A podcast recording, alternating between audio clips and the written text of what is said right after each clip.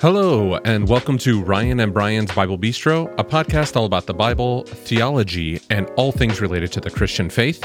I am the Ryan half of Ryan and Brian, and this is episode number 19. This week, Brian and I are welcoming Dr. John Weatherly to the podcast. John is a New Testament professor at Johnson University in Knoxville, Tennessee. One of Dr. Weatherly's areas of study and concentration are the books of Luke and Acts. In this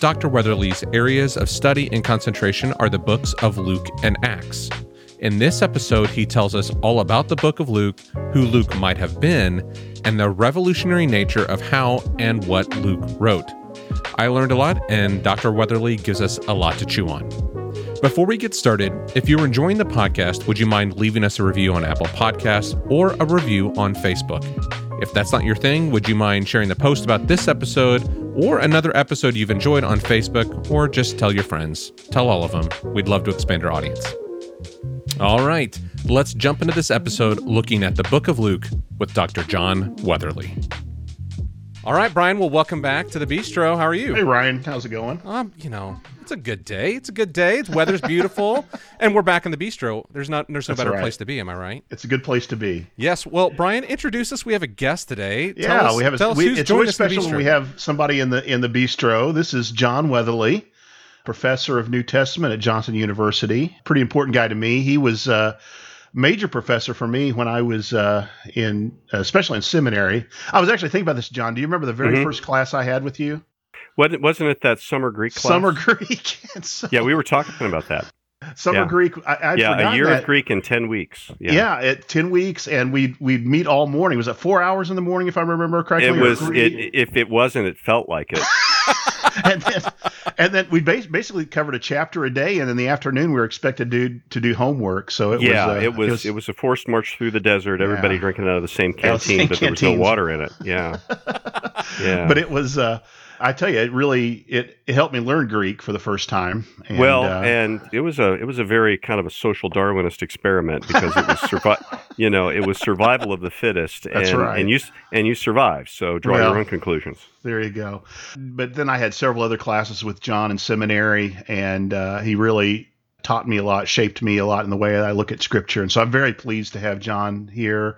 His wife Tammy and he both have been very important to lots of students over the year. We were at both John and my alma mater, which no longer exists, Cincinnati Bible College and Seminary. Always in our hearts. Cincinnati Christian University, fair point. We won't get into that. Maybe another day we'll talk about that, because I know you have... No, that's the wrong podcast. But anyway, it's good to have John here. John, do you want to tell us a little bit about yourself, other than what I just said? I've been teaching Bible in Christian higher education since 1990. I grew up in central Indiana, in the Indianapolis area. If you're from Indianapolis, I was specifically from Fishers. If you really want to get into it, I graduated from Hamilton Southeastern High School, but with 104 people, which for people who know central Indiana will say something about how long ago that was. Times have changed. It's a huge just a little bit. So I don't know if it's still the case, but when I was there, the main status symbol was to have Yosemite Sam mud flaps on your Chevy truck. But I was the band nerd. Went to what was at the time Cincinnati Bible Seminary, later Cincinnati Christian University, and just was pursuing this deep interest that I had in the Bible and the message of the Bible and understanding that and communicating it and so forth, and was encouraged to prepare myself to teach in that setting. So did a bachelor's and master's there, taught for a year while somebody was on sabbatical, met my wife there. And again, to date the whole thing, met my wife there in a group that the college sent out over the summer. There were about 20 of us, basically a choir. And we did concerts every night in churches, Monday through, Monday through Friday. And then you'd hit a church and do Saturday night and Sunday and do another church on Sunday night. And if you could just imagine people coming out to hear college kids sing, on a Thursday night, right? On a Thursday night in July. Yosemite Sam mudflaps on their vehicles. Well, they may have. But we did this, and my wife and I met through that. Went on, moved to the Chicago area, finished an MDiv at Trinity Evangelical Divinity School, spent a few years on the staff of Southside Christian Church in Munster, Indiana. I had done an internship there, and they asked me to stay on a little while on the staff. Then went off to the University of Aberdeen and did a PhD and came back where I focused on a question in Luke Acts. Which is what brings us here today. My wife and I have two kids. Our son and his wife have two kids themselves, so we have a couple of grandkids now. Very cool. Well, very glad you're here with us, John. And like I said, Luke Acts is kind of what brings us here today, especially the Gospel of Luke, I think, is what we're going to kind of focus on today and talk about. I thought it would be, we've talked a little bit about the synoptics, Matthew, Mark, and Luke compared to John in the past, but I am far from an expert in that. So I thought it would be good to bring on somebody who knew a little bit more about it than I did. So Ryan, do you want to start off with some questions then? So we have a wide range of people that listen to our podcast. We have pastors, we have interested church members, that kind of cover a wide range. So if we're thinking about Luke, we've covered a lot with John, with Brian here. And so we look, I can imagine. It's a field of, he's an expert in that. So tell us a little bit about Luke. Like, if someone's wanting to study the Gospel of Luke, what are some things that they should know that would help them approach the study? Like, what's unique about the book of Luke? Yeah, and one of the things that I would want to say at the get-go is that when we're reading the Gospels, especially the Synoptic Gospels, they are each distinct. There's a reason why we have a fourfold Gospel canon in the New Testament, but we shouldn't exaggerate those distinctions. So if you're reading and you think, man, I think Luke seems a lot like Matthew and Mark, you are correct. And so we don't want to amplify these differences. It's kind of like, in a totally different area. Every atheist I've ever met has told me, I'm not like the other atheists And, okay, and then they go on, and I think, you're an awful lot some similarities like here. Several. Yeah, they're like not believing in God. I think anyway. For example. But yeah, so all of that is to say, as we're talking about the distinctives here, don't think this is like one of them is wearing a gray suit and the other one is wearing a plaid suit, something of that nature. But, there's several things about Luke that I think are worth realizing, and probably the most prominent is that Luke is the first volume of a two-volume work. Luke and Acts really go together, like The Godfather and The Godfather Part 2. So as you're reading this, understand that Luke is, as the author of this book, who we will call Luke, and I think there's good reason to do that, as he's writing, he's already writing with the idea that there is more of the story to follow. And that's important. So once you've read Luke, you ought to read Acts and just see how those things go together. There's some things that are obvious, but I think we would, as we say them, I think they should be obvious, but I think they need to be said nevertheless. Luke is writing in the environment of the Roman Imperium, the Roman Empire. And there are a lot of ways that is going on. Not that he's responding to very specific things about, Roman imperial history, like you've got to watch I, Claudius before you read Luke to understand what's going on. But the general experience of living under Rome is very much part of the backdrop. We often say, Matthew is written for Jews and Luke was written for Gentiles. I think that's true in all the ways except the ways it's not true. This is still a very, very Jewish book. Okay. One of my mantras in all of my teaching is to tell my students, think like a good Jew of the first century, or if they're upper division students, a good Jew of the Second Temple period, and enter into that kind of thing. And Luke is distinctly concerned in his own way with the fulfillment of Israel's scriptures. Okay. Now, not in the same way that Matthew expresses this with lots of formula quotations, thus it was fulfilled, etc. But especially when you get to the end of the Gospel of Luke, Luke 24, it's just like amplified that fulfillment is important. But this is also built into every part of the story. It's built into the beginning of the story very much as well. Another thing that I think is interesting is that Luke is very interested in what we might think of as ethnicity or identity, and he likes to scramble it. Let me go back to that. Do you think Luke is a Gentile then? Is that? Yeah, sure. I just think he's a Gentile who is super interested in Judaism. Okay. But if you want to kind of take it in this direction, in the book of Acts, there are people who are referred to some of them by name, most of them just as a category, as those who fear God, or sometimes called God-fearers, something like that. It gets processed differently in different English translations. This is probably the kind of person that Luke is, someone who had been attached to the synagogue because of an intense interest in the God of Israel. But conversion to Judaism isn't just a, what we would think of as like joining a new religion. Right. It meant basically renunciation of your family, of your nation, and everything else, and joining a new tribe in a rather dramatic way. And it's not necessarily something that Jewish people encouraged. Right. So you've got these people who are in the synagogues in the diaspora as Judaism is spread around. Luke seems to fit that, and a particularly bookish one of these guys who really has immersed himself in these scriptures. So, to his Gentile friends, even before he becomes a Christian, they're saying, "Why are you so Jewish? Why are you acting? Right. Why are you acting this way? Why are you so interested in this stuff?" He says, "Man, God is here. This is the true God." And then, boom! Wow! Now he's welcoming people like me. He's, and this suddenly, fits together like so many Legos.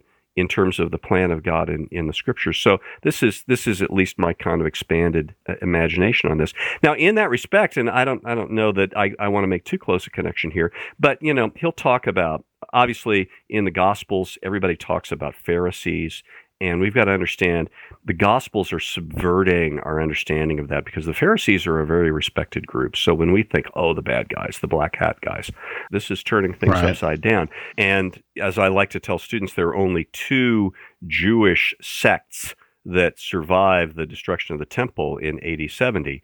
One is the Pharisees, and the other is the Christians. Right. Yeah. So, that identity is being scrambled, but even kind of sub-scrambled, in that you actually have, what become good Pharisees in Luke Acts in the larger span. But there are other identities that are being scrambled. Roman centurions would be seen kind of negatively by many people. They're portrayed in a way that kind of scrambles that. You've got people who are identified as tax collectors and sinners. Right. Their identity is really scrambled. And again, this is in common with the other Gospels. And this carries on in other ways. Samaritans, they're very prominent in Luke Acts. They get scrambled up in terms of expectations, even in some very subtle ways. There's this kind of passing notice when you're in Luke chapter 2, you've got Anna, who's this elderly woman in the temple who's looking for the Messiah. She's identified as of the tribe of Asher. That's a backwards way of saying she's a Samaritan. Right, okay. But she's in the Jerusalem temple. Huh. She's not from Judah. She's from Asher. So what do you think Luke's doing with all that? Why is he doing that? That's an interesting question. And if I live long enough and take enough Geritol, I may write about it. Everything about Christianity is inclusive of all identities, and thereby subversive of all identities. So, if you think of, again, we're kind of getting into Acts now. If you think of Pentecost as one of the programmatic texts of Luke Acts, one of the things that tells you what the whole story is about, you take the story of the Tower of Babel, where humans are in rebellion against God and language is confused. And now at Pentecost, you've got similar diversity of language, but with understanding, because this is now by the Spirit of God, who is bringing together people of every nation, all nations, according to the promise of Abraham, but not by obliterating their identities. Right, huh? They maintain their identities, but in that, their identities are subverted. Okay. Being formed into a new people or something like that. Yeah, they're being formed into a new people, which is very, very much, I mean, they are who they are. Right. I'm still a centurion. I'm still a Pharisee. I'm still a Jew. I'm still a Greek. I'm still rich. I'm still poor, etc. But I am now doing things that would defy the normal expectation of that. Okay. It's just I think that's kind of fun. And then to really bring it back to where it needs to be, the Gospel of Luke is entirely focused on the person of Jesus. Right. And that should be obvious, but it needs to be said. And then what's just again, this isn't about Acts, but if we were to talk about Acts, Acts is too. Right. Even though Jesus seems to be absent, after the 11th verse. Right. He's not. Okay. He's not, because the Acts begins by saying, my first book was all about all that Jesus began to do and teach. So the second one is about how it continues. Yeah. So with all of that kind of scrambling that you say is going on in there, like subverting some of those things that were in there, what are some reading strategies that would help someone get the most out of Luke and Acts? Because, I mean, if there's some things happening then that are kind of flipping up some of the expectations or who people were, how does someone approach these books to get the most out of them, to understand what's really happening there? The most important thing that I think I can say is something that I've said countless times, and that is, I think we should read narrative texts in the Bible, and this includes Luke, the way we watch movies. And that means not to read them piecemeal, not to read them atomistically, not to read them like isolated YouTube clips. Isn't that how you get the best information, though? Sure, absolutely. It's a joke. That's a joke. Let's talk. Right. Not to read in that way, but to read from beginning to end. And to, in doing that, look for the themes that develop, look for the connections that were there. This actually sounds terribly wrong to people. Do not read these books trying to get a personal spiritual lesson out of every single text. Right. You know, go with the flow, see how it develops. You know, I mentioned The Godfather earlier, I think. And maybe, okay. You know, I probably had watched The Godfather a half a dozen times before I realized that when Michael says at the beginning of the movie, that's my family, Kate, that's not me. It's just setting up a whole lot of dominoes, that go to the end of the book, or the end of the movie. Right. Sorry, it's a movie. The book, The Godfather, was terrible. It didn't have nearly the narrative coherence of the movie.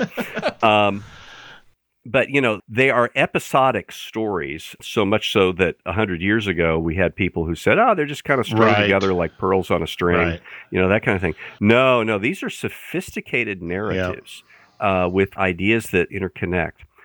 So I think that's very important is to go with the flow. And as you do, you observe these recurring ideas and so forth, and you see how they fit together and one feeds on another. And this constructs meaning about the story of Jesus. Right. We've talked about this. The church often, the way we do Sunday service, for example, or even Sunday school doesn't encourage that. You know, we take, like you said, a piecemeal approach, and I do think it's very important to read these as a story. Let me come back to something you said about the Godfather. So if we look at Luke in this way, or let's, you've been insisting on the importance of seeing two together, Luke, Acts, what's that? What's the equivalent to that Michael Corleone saying in Luke then? What does he say at the beginning that sets up kind of the rest of the narrative, would you say? Okay, well, let's take this example. In chapter 2 of Luke, which is the infancy narrative, and it's that Jesus is being presented in the temple. There's this character by the name of Simeon who's the elderly man in the temple. Verse 25, chapter 2, righteous and devout, looking forward to the consolation of Israel, etc., etc.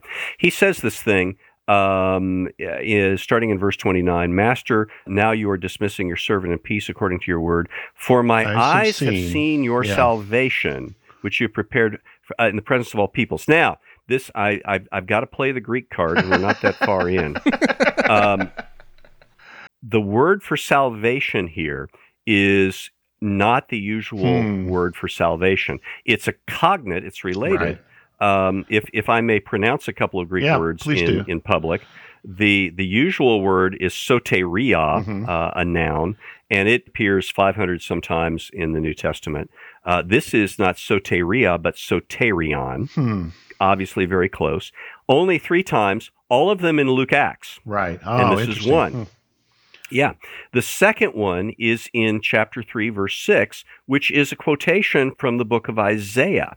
This is Isaiah chapter 40, verse 5. The Septuagint, the Greek translation of the Hebrew scriptures, used soterion there.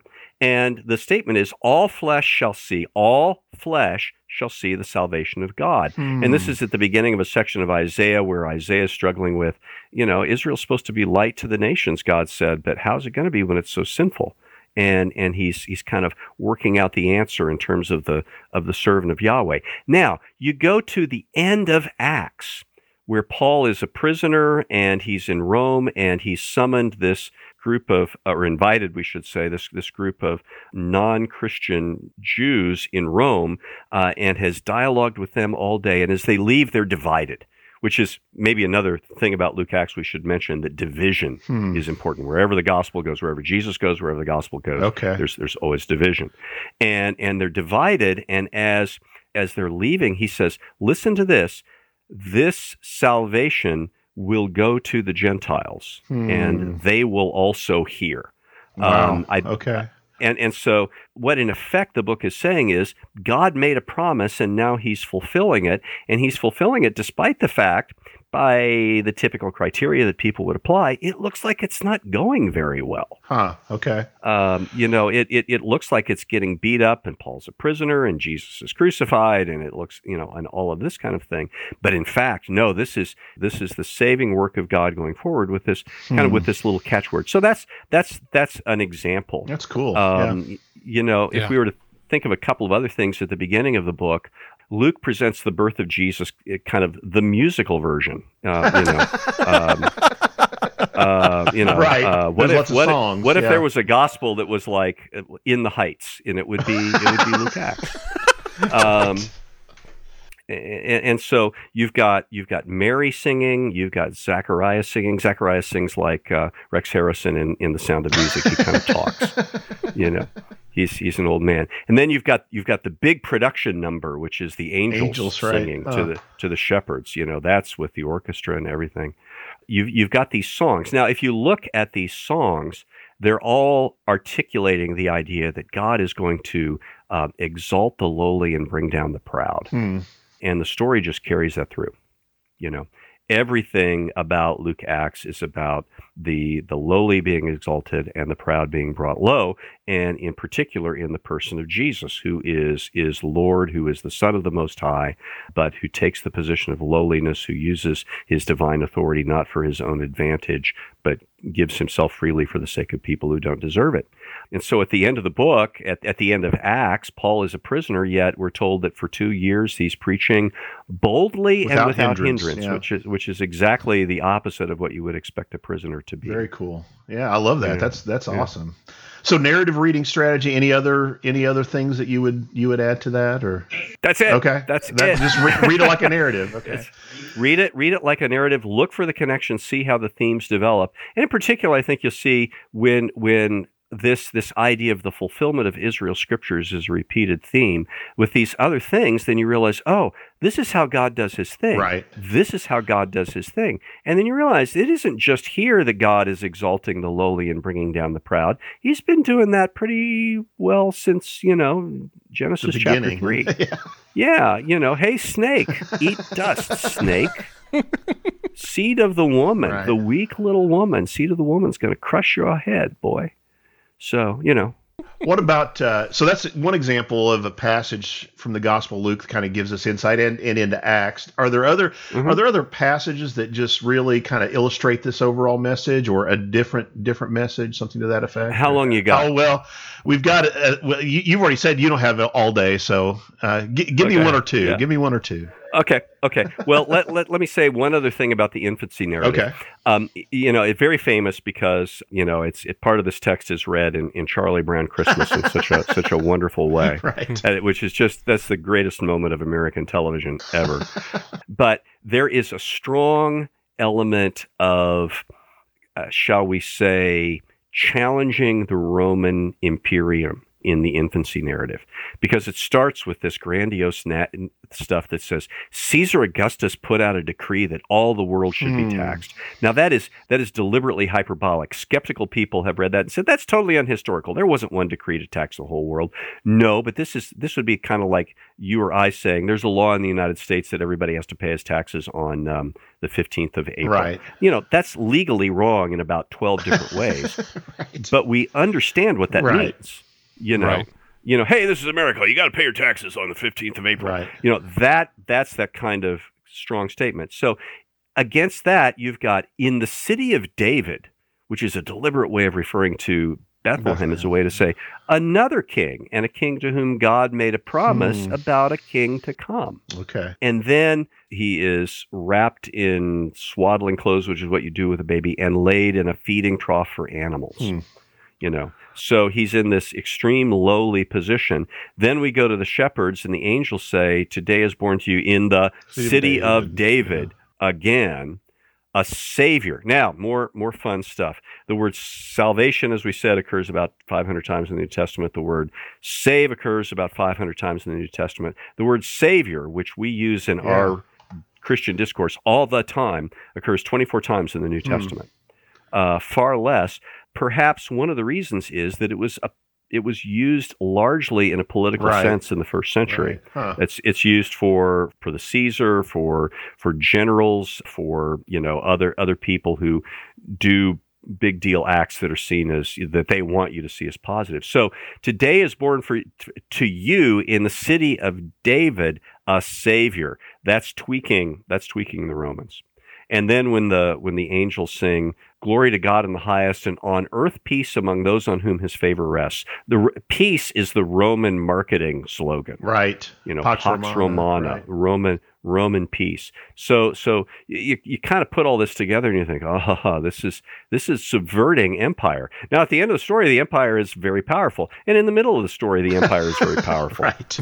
You know, they're kind of crucifying Jesus, which is what they do, as a way of asserting their absolute power.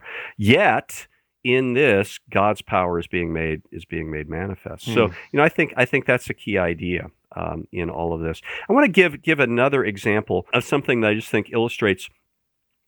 Well, you know, I before I do that, I should mention there's a critical kind of fulcrum, tipping point in Luke chapter 9. In all of the synoptic gospels, stuff starts happening differently after Peter's confession, "You are the Christ." Right. And that happens really early in the Gospel of Luke, only chapter 9. You're only about 2/5 of the way through the book when that happens.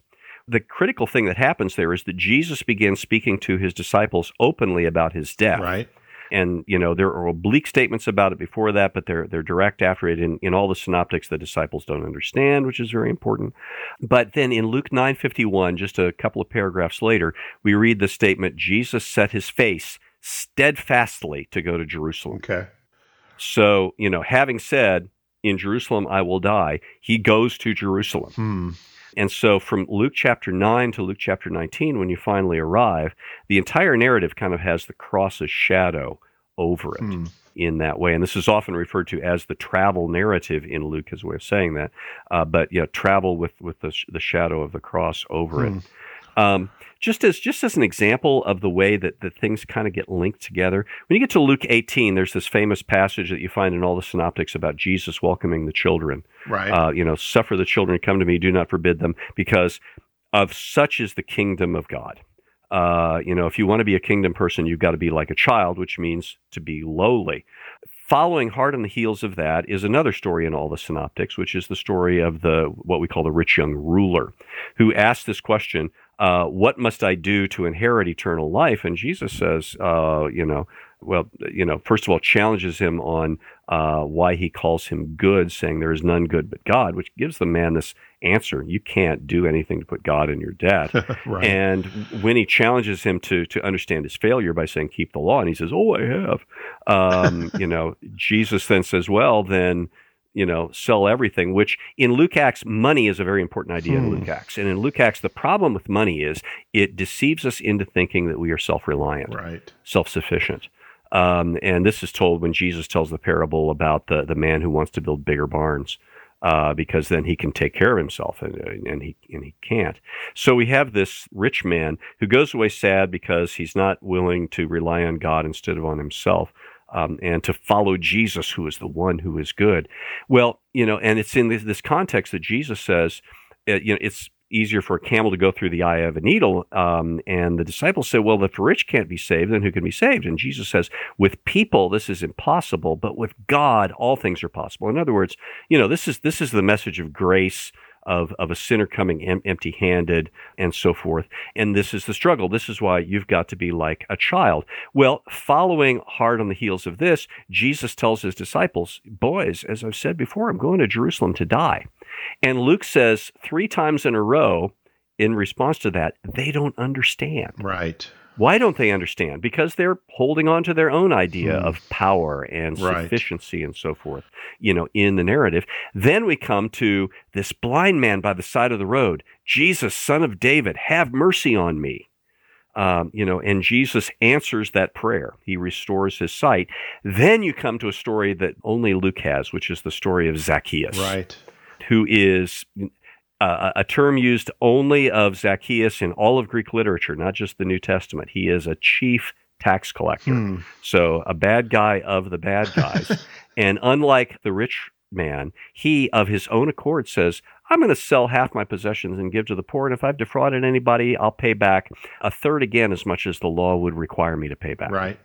And Jesus says of him, this is another subversion of identity, I tell you, salvation has come to this house today because this man too is a child of Abraham. Right. Now, identity with Israel is exactly what all your friends and neighbors are denying you if you become a tax collector during this brief period when the Romans do this kind of thing. So Jesus is saying, no, this is the true Israelite, you know, the one who listens to me, who understands that God is fulfilling his promises through me. So you get this great linking together. Now, but the sum of all things is in 24.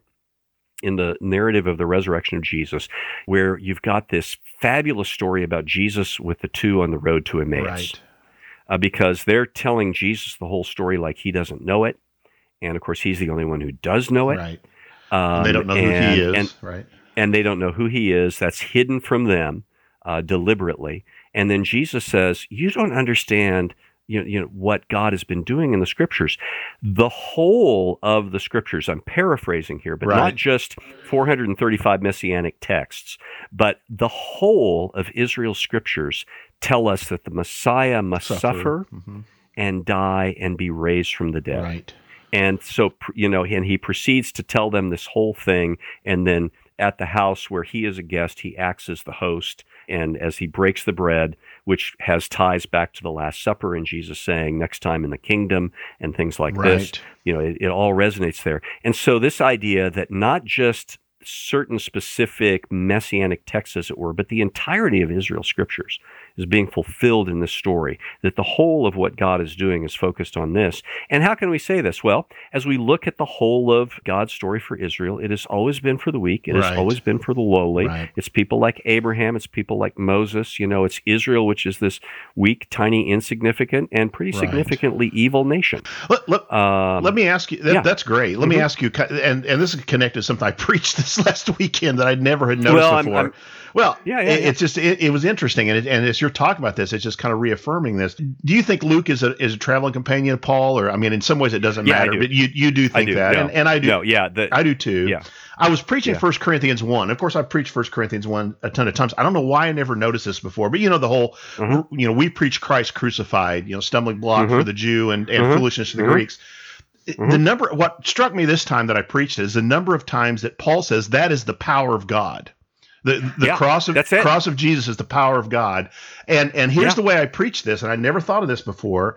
The cross was a symbol of power for the Romans. That's exactly what you're saying. Oh, you bet. You bet. When you look at the cross, that's saying this is how we are oppressing people, this is how we're killing people, this kind of thing. And so so Paul's basically saying this symbol that is showing Roman power, no, in fact, it shows the power of God because Christ was willing to submit himself to it on you know, our behalf. I found that really, like I said, I don't know why I'd never noticed that before, but it just occurred. Oh, you're not far from the kingdom. Well, thanks. Appreciate that. So, right? No, absolutely. Yeah. So absolutely. When you're saying that, just the whole thing was just resonating with me again. That's kind of this. Well, that's the gospel, right? That's the central message there. So yeah. Well, you know, it just on the side I'll mention we have so little about crucifixion in Greco-Roman literature outside the New Testament. One of the few quotes that we have comes from Quintilian, who is this first century orator who says, you know, whenever we crucify people, we always choose the most public places because punishments relate not so much to retribution, that is to fairness, as to their exemplary effect, by which he means we are sending a very chilling message here about our own power. Yeah. I mean, there's just so much in this, and this is kind of like when Brian's leading us through what John has written, and John, now that you're doing what Luke has written, when you started studying this really intently, was there something for you that really changed for you as you learned more about this, that something that clicked for you, that as you read this, that really clicked it all together for you? I'm actually going to say no, because it's such a gradual process. Right. Mm-hmm. It wasn't like, one day, to borrow language from Luke chapter 9, something like scales fell from my eyes. It's not like that at all. It's a gradual accumulation of insight, and from you read people, what they've discovered. Right.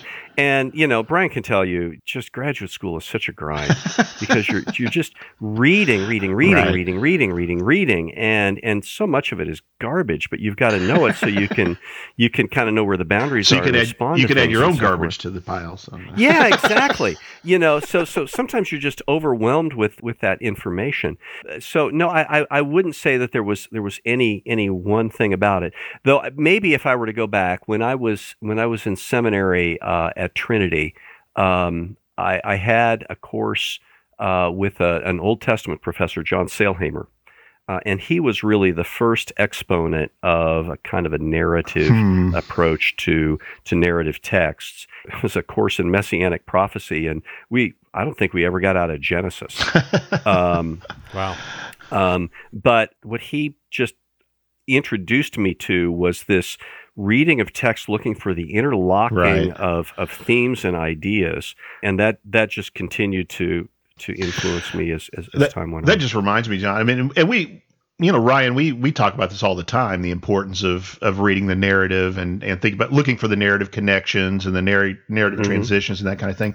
But it's not been that long ago that people just did not read the Bible that way. I mean, I'm talking about even at a scholarly level, this is a relatively new approach.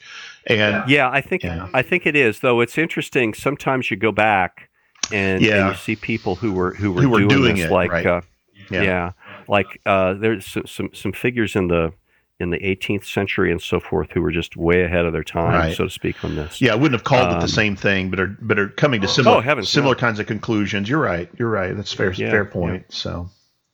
One of the questions I like to ask Brian when he says stuff to us and like tries to draw these connections is like, so what? So what does this mean? For those that are in the church, pastors, for all of us that are Christians, like, so what? We see this narrative connection. What is this? What does that mean for us in our daily life as Christians living out in the world? It is the inversion of our ordinary value system.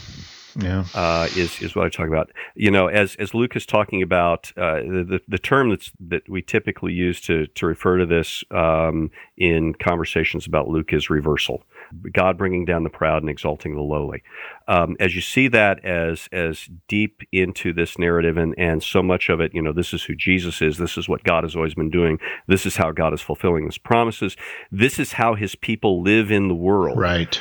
When you see all of this, okay, this gives me both. I like to refer to the books of the Bible as lenses by which we look at life, the universe, and everything, including ourselves. So I have now life in a different perspective, including my own life. Right.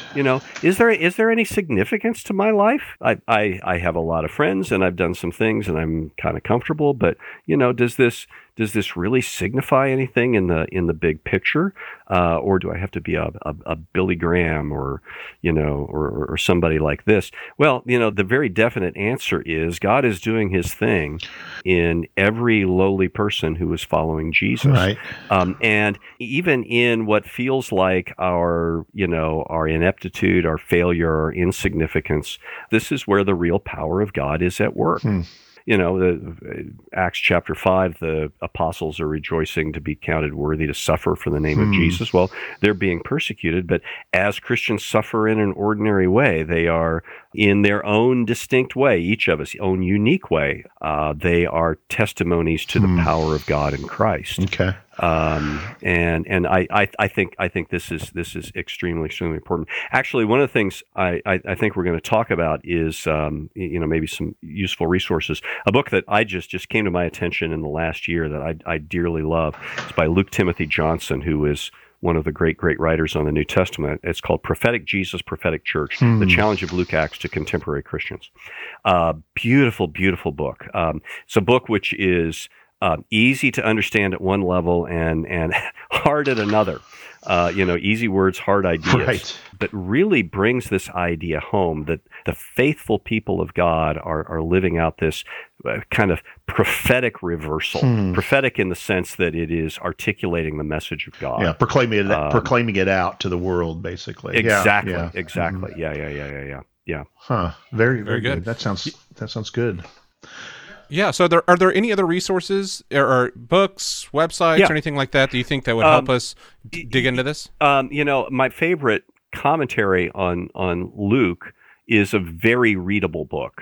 I think it's long because Luke is long, and he doesn't want It doesn't go into as much detail as some others, but Robert Stein wrote the commentary on Luke in the New American Commentary series, which is published by Broadman. Stein is a guy like just there are few like this. I think Leon Morris, a generation before, was like this, who he rarely, if ever, writes a sentence over 15 words.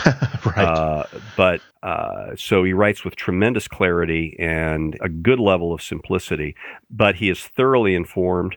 And one of the things I appreciate about this book is that it goes episode by episode, as commentaries do. But with every episode, he has a section that he calls the Lucan message, which is where he ties that episode into the rest. I was talking to a friend from grad school who was a student of Stein's, and he said Bob insisted with the publishers that he do that because that wasn't part of the series, but he said, I'm not going to write this if I can't do this. Well, I was going to say the first book I ever read by Stein was one of the first books I ever read on narrative that we've been talking about. And he was a big advocate of that kind of looking for those connections. Mm-hmm. Yeah. No, I think he's just a really good reader of texts. Yeah, that's good. So, yeah. Anything else? Any other books or... Yeah. No, probably, but those are the only ones that come to mind. That's fine. No problem. That's all right. I'll say this: if you there's probably about 600 pages in Stein. If you can read 600 pages of Stein and about 180 pages of Luke Johnson, you're in good shape. Then get back to you, and you may have another suggestion after that. But move on to something else. Go read those first. Read Matthew. Yeah.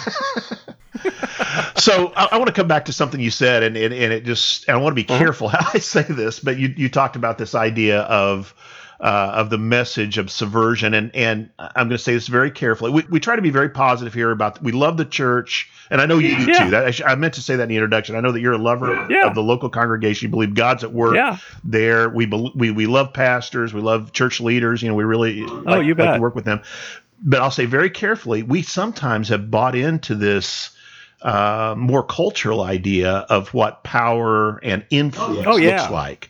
And so I think this is, when Ryan's talking about so what, I think this is one of the things that we learn from Luke maybe is this. And we have that in common with people of every age and place. Yeah, absolutely.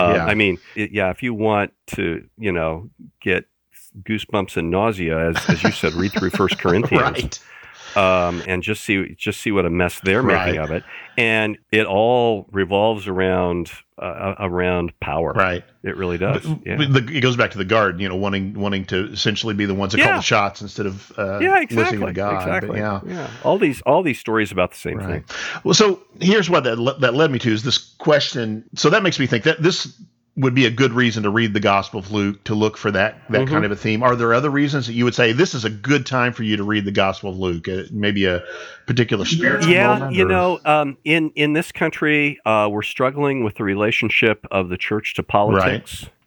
And I think it's not a red light, green light kind of thing. Right. I think Luke can help to kind of properly complicate our understanding of that. Right. So helpful. In the way that it's dealing with this idea of power and government, and you've probably got more appearances of government officials in Luke plus Acts than you'd have any place else. Sometimes good, sometimes bad, sometimes doing good things for bad reasons, sometimes doing bad things for good reasons.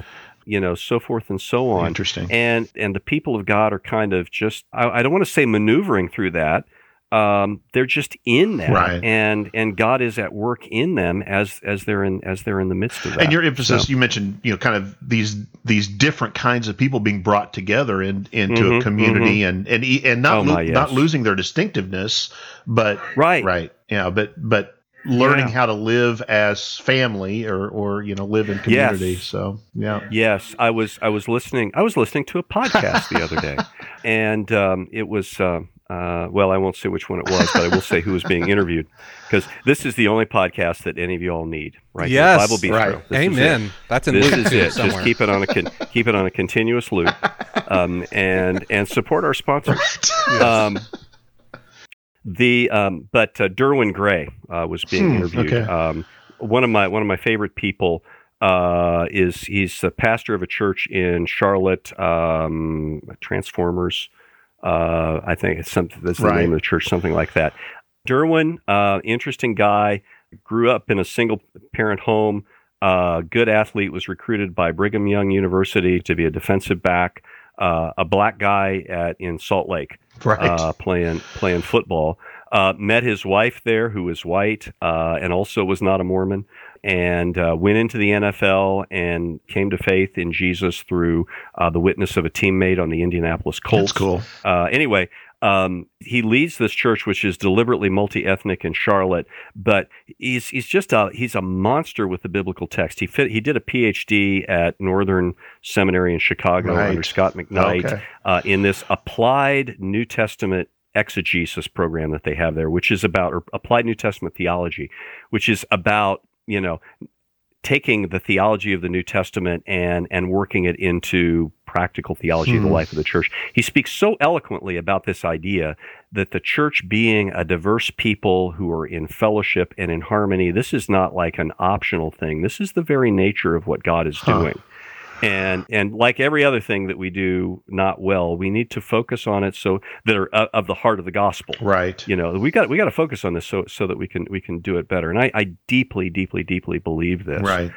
So when you see this weird concatenation of people who were assembled as Jesus followers through the two volumes, it just really, really hammers this home. Yeah. Okay. Thank you. And if we ever do a podcast on Acts, we'll talk about kind of the way that Acts develops this narrative of inclusion in a very deliberate way. You're saying that we take as an invitation to ask you back. So we will jump all over that. So I got some openings in 2027, so that'll be. Oh, we're booked already for that. Sorry. Oh man, Ryan, do you have anything else you wanted to talk about or ask? I don't think so. Okay. No, I really appreciate it. It's good to see it in the text and these concepts, and then to think about how does this apply to our lives. Right. Yeah. That we see that Luke is writing in a very specific way, just like all of Scripture, as you mentioned in the beginning. Like these Gospels are written in a very specific way. Right. They're laid out in a very specific way, and that there's a message in there for us today. And that if just digging through some of those things and making those connections, there's a strong message. John, I appreciate you being with us today. Before we go, is there anything that you want to talk about that you're doing or coming up? You mentioned this book you're thinking about writing. Got anything else coming up? Oh no, forget. I mean, thinking about writing. That's it. Okay. That's it. A guy that you and I both know said, "Hey, would you be interested in doing a monograph? You don't seem to be doing much." And I, sure, yeah, let's talk about that. Yeah. I don't know. We'll see. I'm trying to figure out what my last act is. Okay. So. All right. So, it's good to have you with us. Good to have an opportunity to talk to you, and really appreciate kind of give us some insight into Luke. Hey, it's a gas to hang with, guys. And I appreciate what you're doing on this podcast. Thank you. Thank you very much. So, yeah, thanks, John. Yeah, thanks very much. I'll see you next time, Ryan. Yes, you as well, Brian.